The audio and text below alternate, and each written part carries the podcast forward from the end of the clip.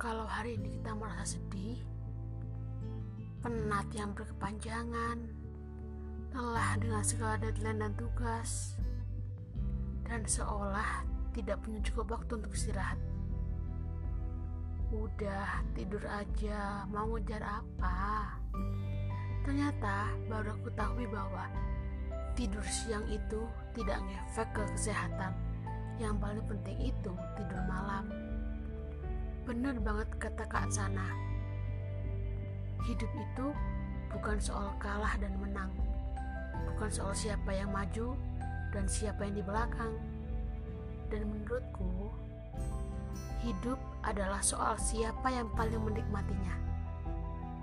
Apakah hari ini kamu sudah menikmati hidupmu?